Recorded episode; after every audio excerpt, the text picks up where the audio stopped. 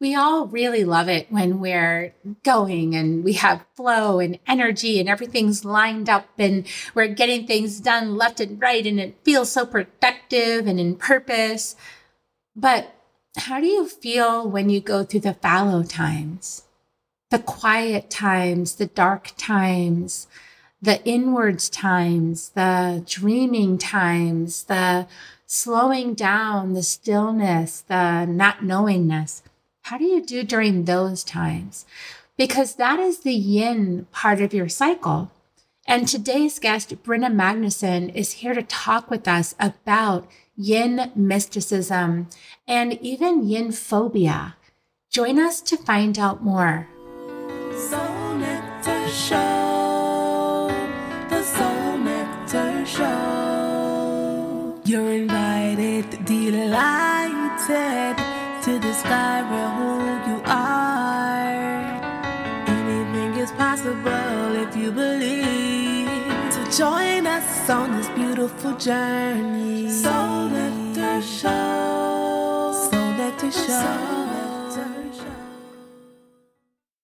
Hello, and welcome everyone to another episode of Soul Nectar Show that show where we talk about all things essence, where we gather around the campfire and we share our stories of connection to that which is greater than us, to the big mystery, beyond the veil, to those synchronistic moments that lead us inexorably towards a deeper understanding of ourselves and others and this planet, this beautiful Mother Earth. And I'm your host, Carrie Hummingbird. As you know, I love these conversations. I this my jam. I've been doing this now over seven years, and I'm just really today feeling this call to yin, you know, this call to the sacred feminine, this call to being held and supported and lifted and in floating, floating down the river and letting it guide me, being guided.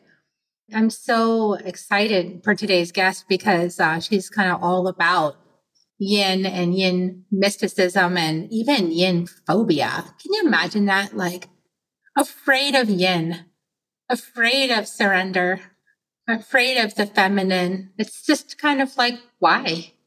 But we're going to explore that today. And today's guest is, is Brynja Magnusson. Welcome, Brynja. Thank you for having me. Brynja is an author and an illustrator on topics of energetics and mysticism and spirituality. Over the last 10 years, as she's apprenticed in these modalities, she creates illustrated guides to bridge others interested in pursuing the same niche areas of study. She created animal totems and the I Ching. Oh my gosh, I love the I Ching. Um, the Human Design Deck, Yin Mysticism, and the Vesica Pisces, and Incarnation Cross, a guidebook for purpose archetypes. She publishes her own visual notes in the form of guidebooks or divination tools as a way of both learning and sharing. And for 10 years, she's been studying and using tools such as the I Ching.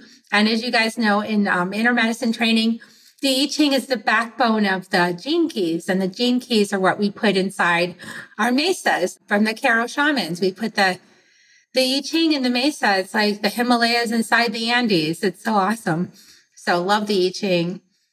After several life altering spiritual encounters in nature, resulting in her recovery from chronic illness, the study of spirituality has been Brynja's sole focus and career through modalities such as human design, shamanic initiations, Eastern spirituality, manual therapies, Nahuatl, yeah, Nahuatl, the uh, the Toltec rituals, and nature immersion. So, really beautiful to have you on the show with us today. Um, there's so much more to know about Brenna, and you can find that out in the show notes. And so I, you know, I've got connected with you, Brynja, through a, student who saw what you had to offer and was like, Oh, Carrie, you'd love this. And she was right. I did. And I'm just curious, you know, where do you want to begin your story of sharing with us your journey to these modalities? And then we'll go into like some really nice depth on the modalities themselves. Well, it's a long story. I'll give the, the most interesting spark notes I can give. But I in my early 20s had a couple of really spectacular spiritual experiences and then it was off to the races. There was really no other um, career path but you don't evolve into any kind of um, it takes a lifetime to learn anything. It's always an ever evolving journey. So as i'm still learning i'm still in my process constantly trying to find tools and understanding and explore all these different ancient practices of spirituality. I figure while I'm on that journey, I can share what I'm learning because I, I have, uh, I, I've been privileged to be given the talent of creation and art. And so I can use that as a vehicle to help myself learn and help others learn. So when I started doing an apprenticeship a couple of years ago over in France in the Pyrenees with a, a shaman over there, as I was learning, I would just continually take notes, illustrate them. They would become my own reference guides. And then I would publish those reference guides. Uh, so I've come out with a few of those now. And what's, it's beautiful to just, to see that there are other people interested in, in collaborating. You know, that's the idea. We're all just trying to figure it out. We're all in our own personal spiritual journey. And if we can share as much synthesis of information as possible, the more the better. So the last couple of years has been very much focused on yin. That's been kind of the mission. You know, it's like with creativity, sometimes these missions come along. And I've just been incessantly thinking about yin, the mysticism of yin, why yin is important, why it needs to be resurrected as a central focus of how we interact with our entire lives. It's this principle that we all know about it. We all generally understand yin and yang, but we don't, we aren't taught all these yin methods, strategies, ways of walking through the world in every single modality you can imagine. That there's this yin way of finding success and bringing abundance to your life. And it's talked about in some ancient religions, like Taoism really is kind of the yin religion from my perspective.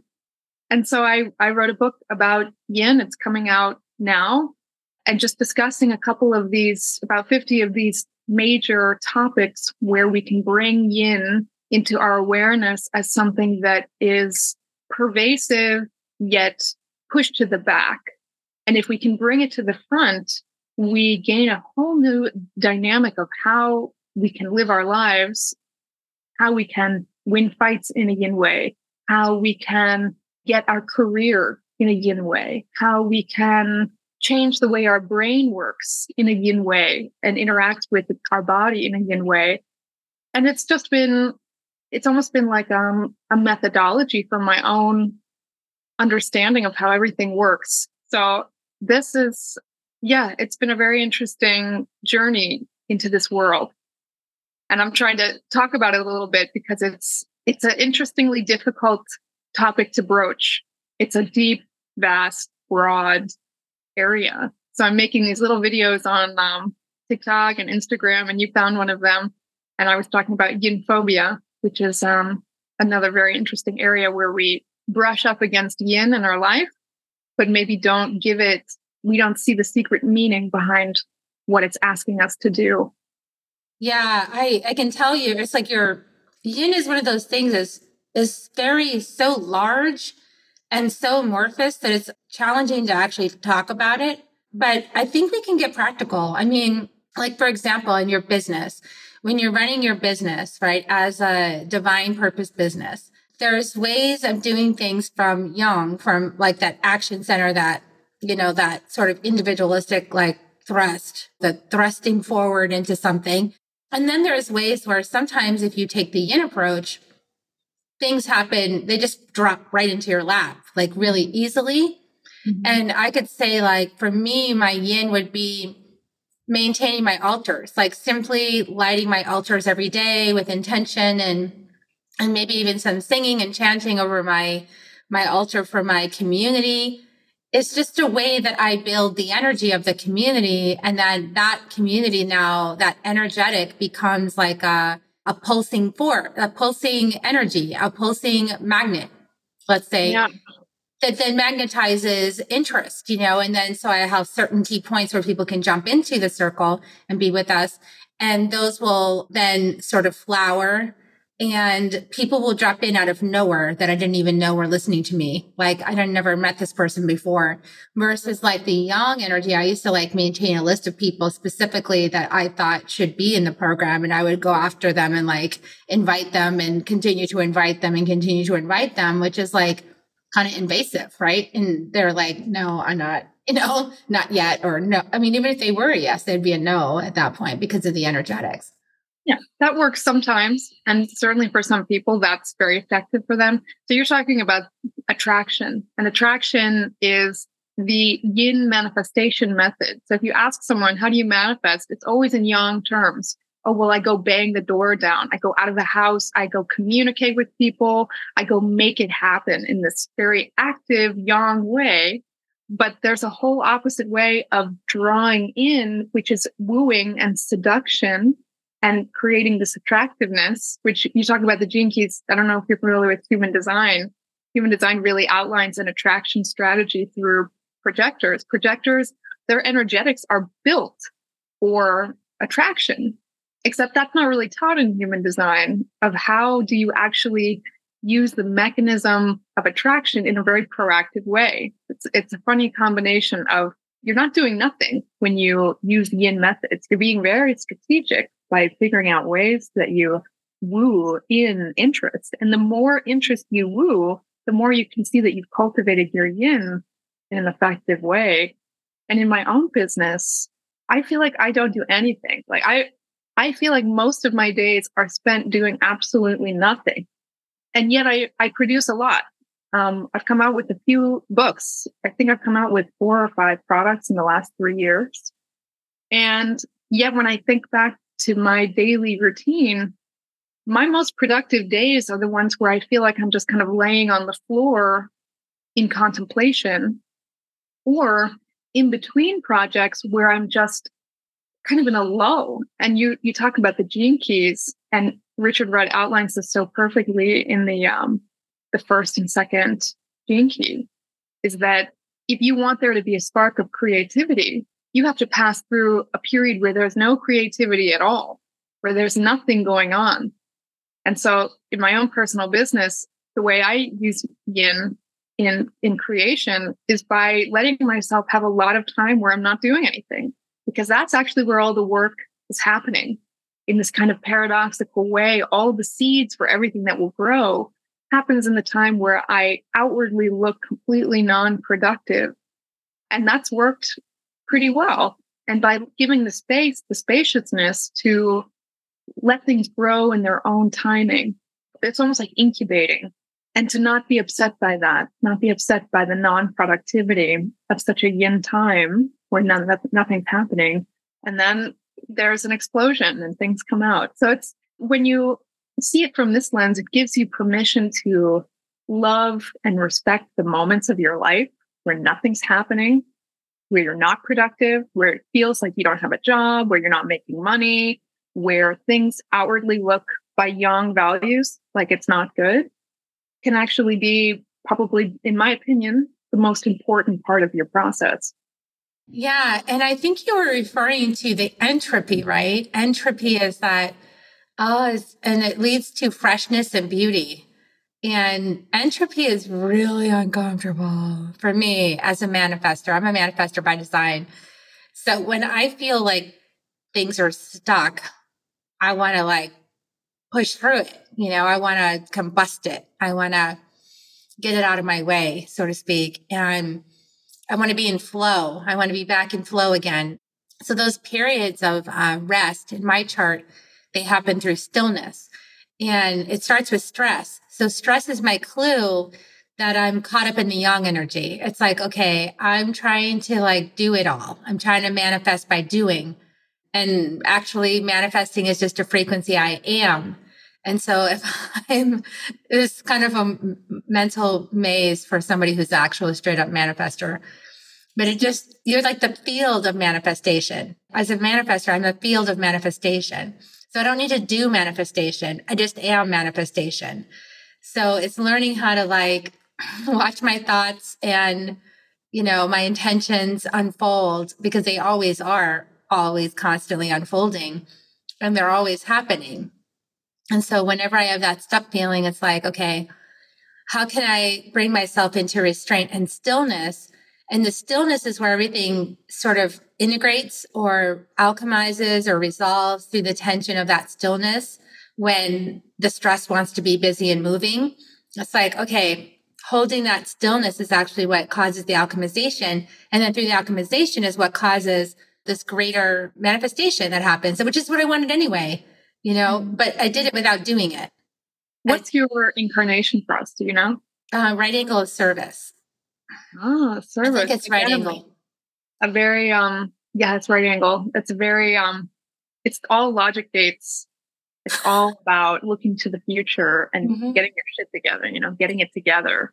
Yeah, it's planning, you know, and, and it's kind of like being because I'm here, and many of us that are in this, pot by the way, many of my people in my audience, we're the artists of the dream of life. Like we're the, you know, as the Toltec said, the artists of your dream of life, except that we're also dreaming the dream of the planet. So we're people who are here visualizing what's potential seven generations from now or more and creating that potential by manifesting it now through our dreaming and our knowing that it could be so. And that's a lot of responsibility. And it requires us to be in that stillness space, right? That nexus that is the yin, the nexus space, otherwise uh, known as the cosmic womb of creation, and not being too attached to any one potentials that might be coming forth in a dream, right?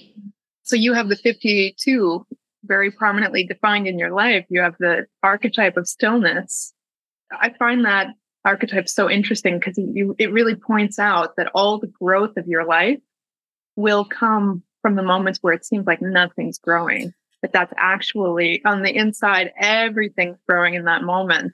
But that can be a challenging archetype to, because there, if, if that's very prominently defined in your life, you're going to go through a lot of moments where stillness is kind of imposed onto you. And then you, you become wise by navigating moments of stillness and then busyness back and forth. Yeah. And I've noticed that what you said too is that in those moments of, of stillness, it seems like nothing's happening, but a lot is happening on the inside. Like I'm aware of a ton, a ton of things happening on the inside, things moving around. I'm a sleeper in, so I'll sleep in because I know that my some of my best time happens if I just sleep in and I just let myself rest and kind of go in that in and out of the dream state, in and out of the dream state, which is the opposite of what all the coaches tell you to do. They're like, oh, get up and get started with your day. And I'm like, that's not my way. Like, my way is to lounge and to just dream and notice the dreams that surface and kind of come in and out of that for a while. And it feels like it's the mainstream calls it laziness, or they don't understand that it's actually really potent. Laziness can, I think, be one of the best um, propagators of everything else in your life happening. But that's a comp that's a whole complex topic and we can get into the whole human design aspect of it. But like you said, you find that more things happen for you when you're in your stillness, if there's stuff going on inside. And this is one of the principles of yin is that within yin, within stillness, darkness, nothing happening, like the winter period, whether it's a winter of your soul, winter outside, just when when things get really quiet, maybe in between cycles where really it's like, oh well, everything's died. There's nothing going on. Actually, everything for the next cycle is contained in the seed of when the least amount seems to be happening.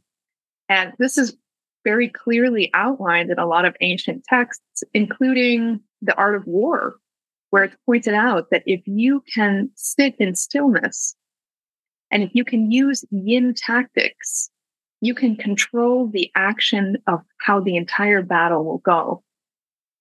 So by becoming comfortable in stillness and yin tactics such as stealth and yielding and waiting and just letting things be still, there's so much control and power that you have over when the cycle starts to become more active. And that it is actually the best time to align to the entire life cycle of what's coming next after the period of stillness It's all within that quiet time. But it's very difficult to see it that way because it's obscured. And that's what I found so interesting at looking at all of these topics of yin is that you look at them and it's very hard to pull out a meaning because yin obscures things, including its own meaningfulness. So you have to really have someone point it out that there is actually a deep meaning going on, you know? So with stillness, there is a deep meaning going on there. All of the growth and action is actually inside that stillness. And with yin phobia, you know, what's the meaning of being afraid? What's the meaning of the fear that yin engenders in so many people? And I would say that it is, it's like a compass needle. The fear that you feel about yin is also deeply connected to your deepest desires and the most meaningful work that you have to do, your purpose, purpose of your life. It's going to engender this kind of fear and fear of yin things. And with all of these topics and all of the phases of yin that we go through, whether it's winter or chaos or endings or beginnings or grief or separation, they all have this kind of secret, obscure, dark gift that comes from them.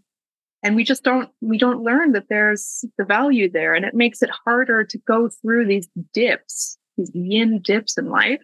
We associate them with painful or bad or evil.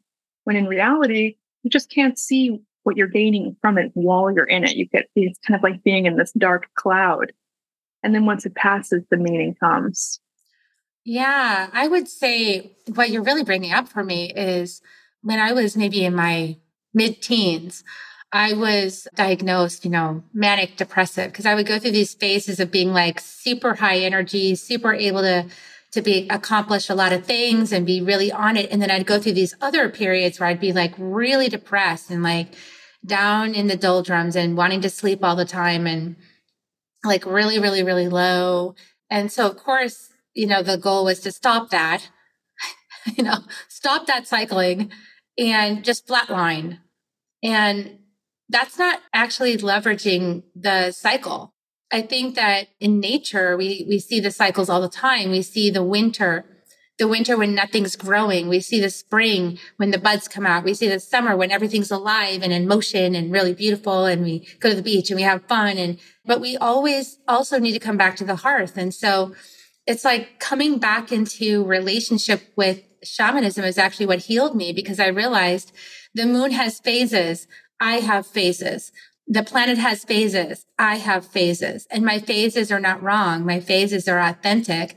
And to learn to trust those phases and know that you're going to come out the other side of that fallow period, that quiet, you know, period where it feels like I just don't have any energy or I just need to rest or I'm sleeping 15 hour days or that that's okay. That's part of a cycle. That's part of something natural that's happening. And it doesn't mean anything's out of whack or incorrect because it's not showing up like, you know, the same quantity every single minute of every single day, right? We have to move out of this regimented idea about everybody being exactly the same way and the energy should be exactly the same every single day. And you should be able to put your 80 hours a week in to like, that doesn't work actually.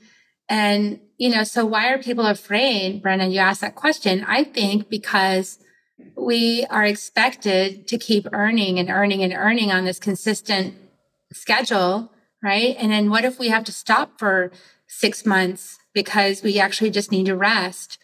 And does our system provide support for that? At this point, the answer is kind of no, not really. And so there's fear, like where will my, who will take care of me when I need to be fallow? Yeah, and you're making me think of um, in the I Ching. There's a lot of references to rest periods, and in one of them, it's called decrease. I think it's the 41st or 42nd hexagram. That it's outlining. There's periods of time where everything decreases. You run out of money, you run out of wealth, everything goes down. And you have to pull inwards and kind of go into um, period of humble, living humbly which living in a humble way can mean many things, but it often means living in a less outward, externalized, fast paced way. And it explicitly describes that when you live, when you go through a period of decrease where you don't have a lot, your heart and your soul is deeply nourished and that that's very healthy for you. And while it will be a little bit uncomfortable on the surface to not have as much for a little while, not have as much fun or excitement or money or whatever, energy, you're getting an internal nourishment. And that's another part of yin you get nourished by it. Yin is the nourish, it's a very nourishing phase of any cycle and it's recovery and rest.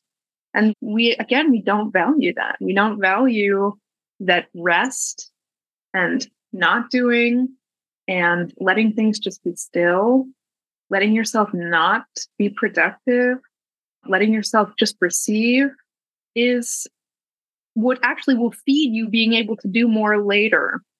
Um, but it's just not taught. Not taught that uh, that that's valuable. And it sounds very obvious, but when you actually come into those situations, it can be hard to remember that and say, no, this is all right.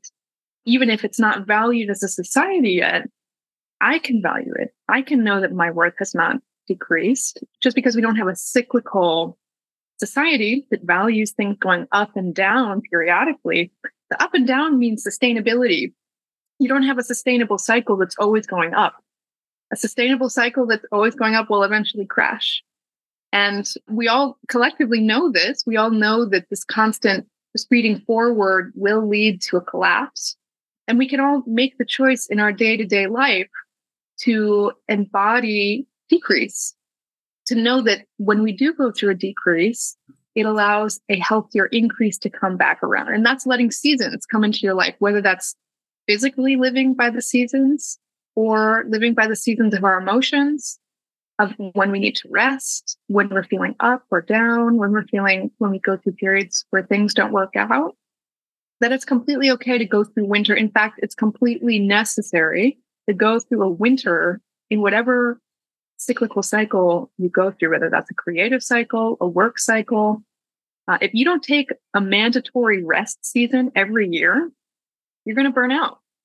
And but nobody nobody does this because it's hard to do it.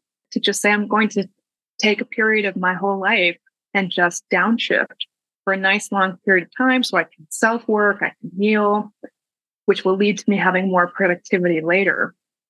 It's hard to do, but it's necessary. It is necessary. You can build it into your weekly schedule. I mean, what I've done it, it with my own schedule is I have my classes on Saturdays and I have one on Sundays. And so that's when I have to be available, right? And so that means that the rest of the week I have these options with what to do with my time. And if I'm feeling really good and I'm feeling alive and vibrant, I can do interviews. And if I'm feeling really tired, I can rest, right? And so there's like that plenty of space built in. And even like letting myself off the hook of those Mm, as expectations as an entrepreneur, like, you know, those ones where you're supposed to post on Instagram like every single day, or you're supposed to maybe. what if what if I'm the moon? What if sometimes I post and sometimes I don't? Then I'm the, I'm the moon, right? Yeah, the ebb and flow. And I this great example, if we go back to the yin phobia topic, is that when we look at the fears that we have of yin, we can also pair that alongside the most desirous part, the most desirous aspect of yin, because I think everybody has this. There's things that we deeply desire about yin. We really want it. It's attractive to us. And then there's a part of yin that we really don't like and it really scares us. And I think that that tells a story about each person's work that they have to do. And one example of, of someone who has this phobia versus uh, desire of yin is a friend of mine who is very afraid of not being productive she deeply dislikes not working. She wants to rest, but she can't seem to stop. And she's just constantly studying and working. And she's really uh, quite a productive woman. But her deepest desire is she wants to be like a yogi, like a nun. She wants to be this meditator for her life, like her career. So isn't it funny that on one hand, she has this fear of slowing down and being not productive with her life. And yet she deeply desires a life where you're not very productive. You're just meditating. And so, what does it mean to put these side by side? And I think my understanding of it is that for her, the journey is finding value in doing nothing. That's what these two things together outline. And so, to your point about how do you balance your career, that's what she's learning. And that that that yin aspect in her career it's on the periphery. It hasn't necessarily come in yet be something that's embodied. But just by pointing out, just by noticing these two relationships that we have to two yin things, gives us a little indicator light of where yin can come in and be most beneficial in our work. I have a bunch of examples of these, like fear, fear versus desire indicator lights of where it is that we want to work. It's very fascinating. Yeah. And it feels also, I've heard it said that at this time, that we're not really up on the mountain anymore, you know? So, like, we've had lifetimes where we were just in constant meditation for decades and decades of our lives. And in this lifetime, where many of us are playing around with how do we move through our day, move through our life in prayer and trance and meditation brain. So, how do we move through life while meditating, right? How do we be the hummingbird? How do we be the stillness and the motion? Mm-hmm. And there's actually there's this great quote I actually added to my book, and I can't remember the whole quote very well. Dang it! But it was a Bruce Lee, and it was basically saying that the real art is not the stillness. The real art is the stillness with the motion. So it's like I feel like we're practicing that now, and that brings this conversation real importance, right? How do we bring yin to the yang? How do we bring it through everything we're doing? Yeah. Well, that that brings up a good point, which any traditional Chinese medicine practitioner will tell you is that it's almost, for lack of a better word, sacrilegious to focus on yin without yang because you always have to have the two together. My philosophy is that it is important to focus on yin a little bit more than yang because it naturally floats to the back. It naturally is forgotten about. And it's our work to put a lot of emphasis on it for, to, you know, keep it in the partnership and to put yin and yang together always brings the most success. So my idea is first cultivate what yin is and how we have a relationship with it. Then we can have better balance with the existing yang. But it, what you were talking about, about how do we walk a life with that balance? How do we bring them together? This brings in the idea of what are the practices that we can do or what's what is the way that we can for lack of a better word, fix or balance, harmonize the yin and the yang if there isn't harmony there. And my idea about this is that, well, first we want to re educate what yin values are and just have a societal value on it again. Um, but also, there are some very specific modern advanced practices that you can do that do actually bring more yin physically into the body. And it's not just things like meditating, which is wonderful, or body practices or tantra or anything that connects you with your, your body and your emotions and your waters. Practices like EMDR therapy and hypnosis, I think are two of the best ways to actually bring the yin in our brain into better cohesion with the yang part of our brain. And we do have a yin, we do have a lot of yin and yang synthesis in the brain. Um, we have the right and left hemispheres. So the right hemisphere is certainly much more yin than the left hemisphere, which is yang. But also the front of the brain is more yang in comparison to the back of the brain.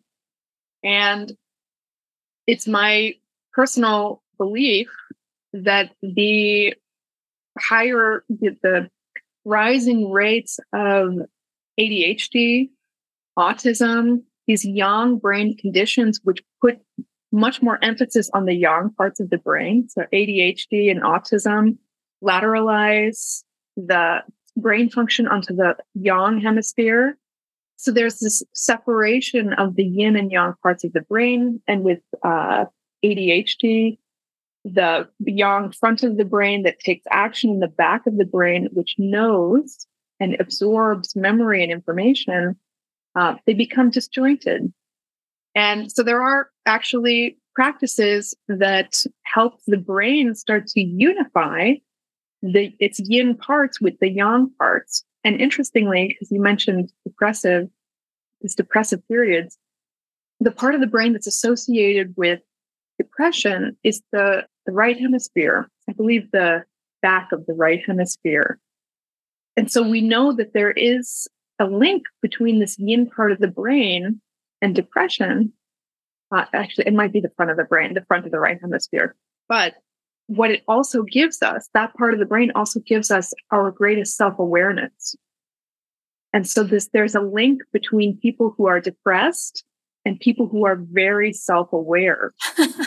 and that actually that self awareness can make you depressed because there's so much self feedback and self critique as to what's happening within your own system.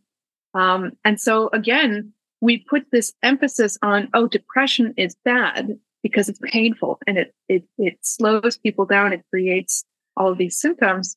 And yet there are, there is a value to it. And some of our most distinguished um, historical figures have been incredibly depressed because it, for some reason, depression is creating this incredible purpose driven awareness within individuals So again, it's this we we all put all this negative connotation to things that we associate with yin or painful or bad that actually do have their secret obscured value. Yeah, they have a lot of value. And I would say I was laughing when like the more self-aware you are, the more depressed you can be. it's true. and but it's kind of like going through that self awareness and allowing yourself to feel and really dive into those those knowings right is what actually clears a lot of energy from our systems that is under the surface and the right brain has what 98% you know the subconscious has 98% that we don't even know what it does well, what if it's storing content until we have a chance to just be still and let it process and integrate out and be felt and witnessed on its way out, that kind of thing. And when we get really still, that's when that, that can happen. And when we're really creative, we open the door to that because we open that right brain, we open that subconscious brain, we, we unleash it, so to speak, through our creativity and through our, our opening that door the, to the portal. And it floods out and it's not just ours but it's our ancestors you know and this is what a lot of healers are doing is that they're feeling everything that is in that um, 98% that needs to be perceived and and healed and rewired and brought into presence so that it can shift it can change because we're changing everything at this time on the planet and that takes a lot of courage, you know, to open that door and to feel everything and to be still with it. It takes a lot of courage and it will knock you on your ass from time to time and, you know, in a healthy way, just for your own good so that you can, you know, get through that chunk and release it. Precisely. And you hit the nail on the head that yin speaks through space, having space and quiet you know, when we are getting yin messages from our system, it doesn't speak so explicitly. You know, the left hemisphere, the yang hemisphere, is the one correlated more with verbal consecutive speech. But the, the right hemisphere, I mean, they both they both do speech. You know, both the hemispheres always do everything, but there's an emphasis on, on each side. Yin comes through archetypes, symbols, feelings, sensations in the body, felt emotions, you know, are the waters of our body, systemic responses. So if we want to hear what's going on in our system that's going on below the surface, we want to know this subconscious messaging, there has to be room. There has to be quiet. It's so um, subtle that we can't expect to know what's going on under the surface in this very important yin half of our lives if there's a just a din constantly, if there's constant action, constant doing, constant work, there's no room to hear, right? So that's why taking a winter, one of these mandatory winter seasons is so important because that's when our yin rises up and says, listen to me, here's what's wrong. Here's what's hurting me. And that's also why a lot of people don't like to slow down, right? Because when they slow down, all of a sudden the things that hurt, the things that they're suppressing, say, hey, this isn't right. And now I have a voice. Now you have to listen to me to these subconscious pains. This is also why I also used to hate winter because when winter comes up, you have to feel everything because things get quieter. And with time and work, it can get a little, you know, when, when you make space for it and you keep working at it, it doesn't have to always be so painful. But so taking the space to allow these feelings and emotions to come up gives gives room. It allows for better communication and uh yeah, I was going to go somewhere else with that, but I completely forgot where I was going. But you you got it exactly right it's very important to allow quietness. And for example, during the coronavirus pandemic, you know, we were all forced into a, a bit of a, a yin season, a winter where we're not allowed to go out, we're not allowed to have fun. We're not allowed well, fun, you know, we're not allowed to go out into like clubs or partying or drinking. We're not commuting. We're not slaving away in a in an office. So all of these distractions, which make it really easy to not listen to these subtle little voices are gone. And then everybody at the same time, which is incredible, everyone was starting to have this self reckoning of, am I comfortable with my life? And a lot of people started to hear, no, I'm not. No, I'm not. I'm not comfortable in my relationships.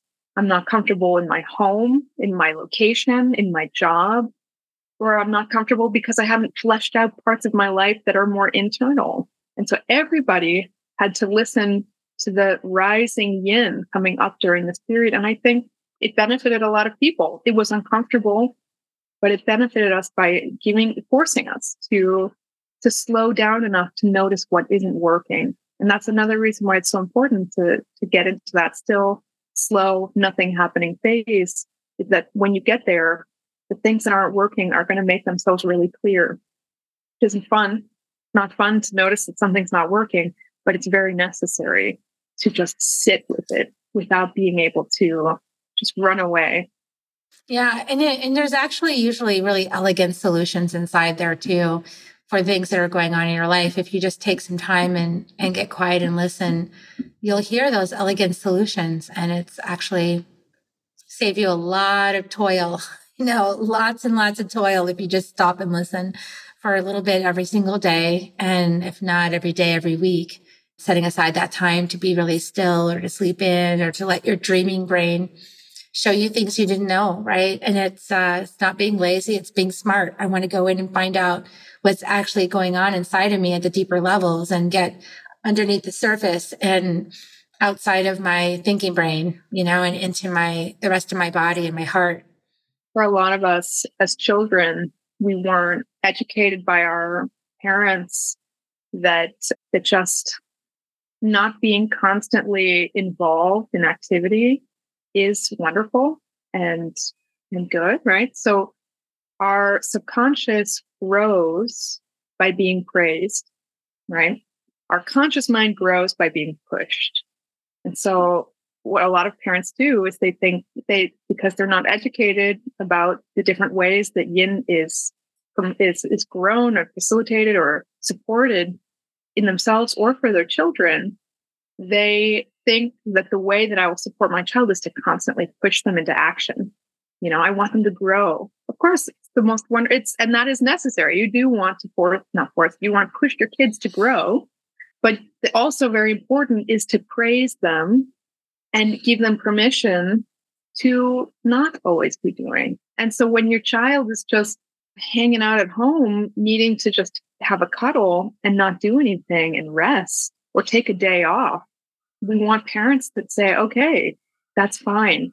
And praise them for connecting to their sensations and their needs and whatever it is that they're facilitating interest in, cultivating interest in in their childhood that this praise allows you to feel okay in moments of of down down periods whether it's uh, an emotional low or just an externally quiet time. That's perfectly okay. And it's often our mothers that do the majority of the imprinting of just being calm within stillness, you know, and a lot of people don't grow up with that. They have very action oriented mothers that are going out to work and not showing them by example that it's okay to just sit at home, have a cuddle, and just chill out and relax. And what that can sometimes grow into are a plethora of codependencies or feeling unsafe within stillness because our mother or father wasn't there to say, it's okay for you to not do right now. It's okay for you to stay home from school. It's okay for you to be not, you know, hitting all these, jumping all these hoops throughout your childhood.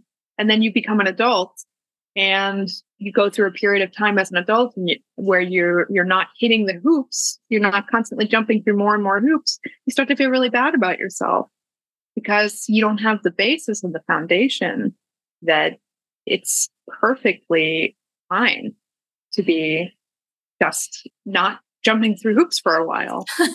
No and more then, hoops. and then there's this intense self-critique you know it's like a police state.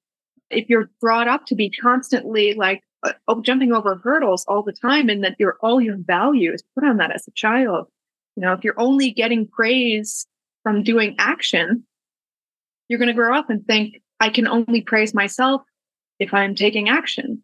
And it's a bit of a tragedy i think for a lot of people who they get to a period of life where it is absolutely appropriate to be not taking action and they don't feel good about it in their body they feel bad and they're mean to themselves and they're angry at themselves.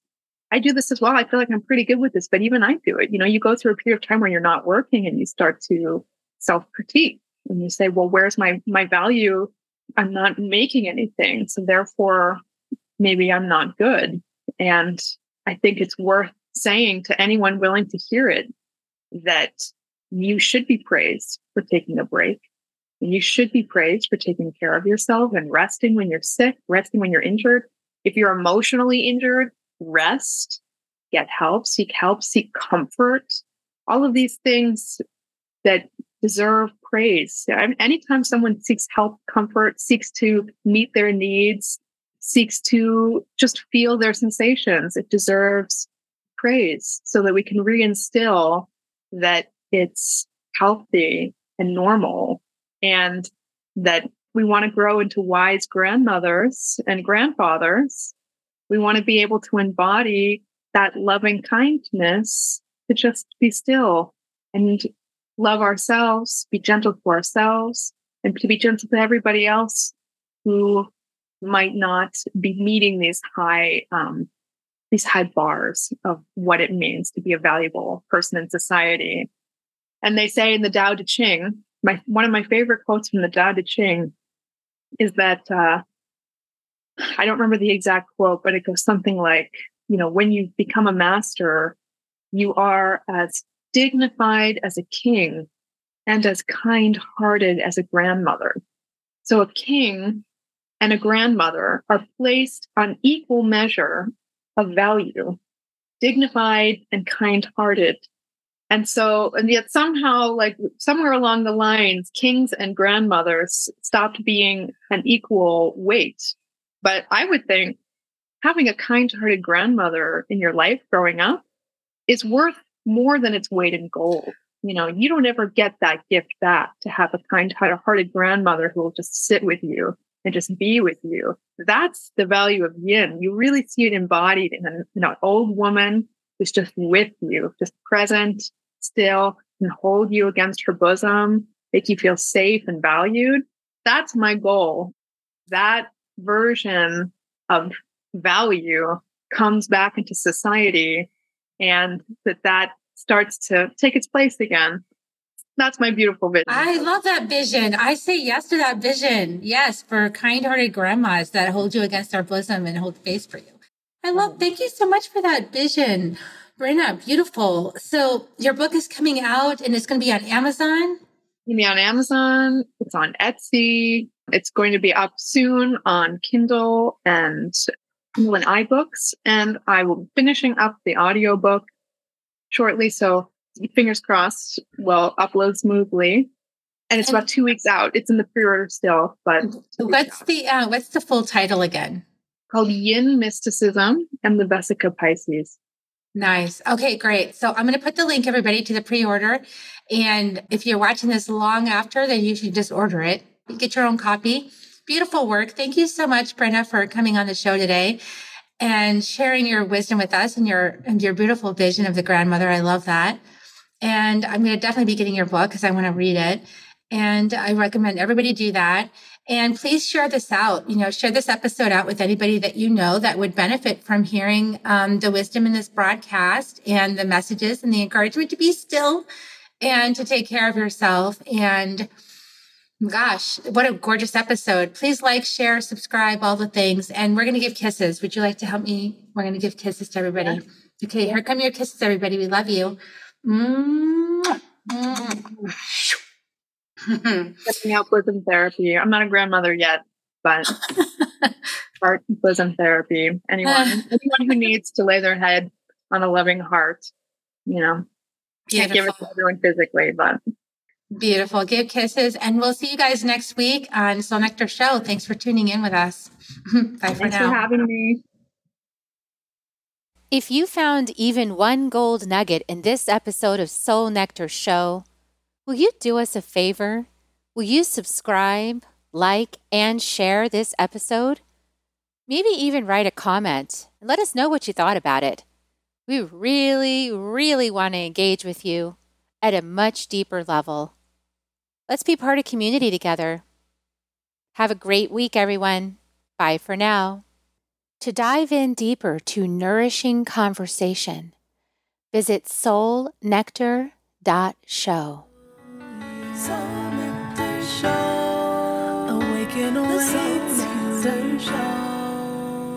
Take a sip from the drip of nectar from the source of who you are.